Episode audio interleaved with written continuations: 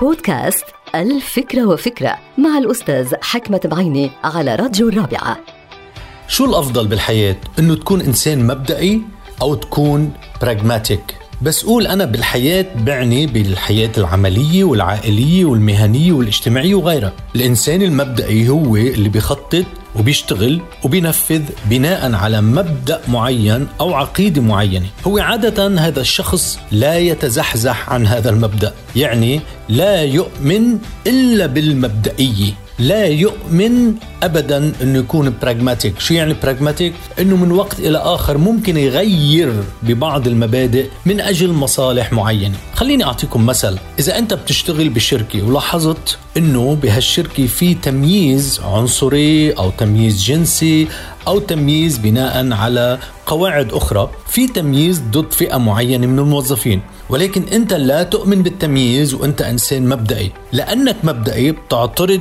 بالعلن عن هذا التصرف وبترفض هذا التصرف وأيضا ممكن تستقيل من عملك إذا لزم الأمر.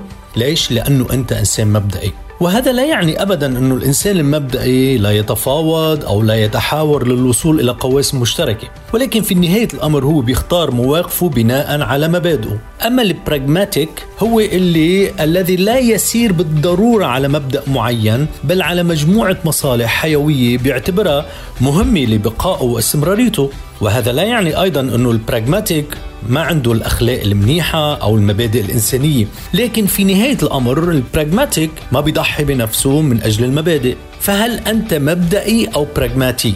وعندما تسأل نفسك هذا الجواب أرجوك أن لا تقول إنه أنت الاثنين معا، لأنه بصراحة برأيي الشخصي هذا جواب غير صحيح، يا أما براغماتيك يا أما مبدئي، ولكن أنا لست دائما على حق. انتهت الفكرة. هذه الحلقة مقتبسة من كتاب الفكرة وفكرة.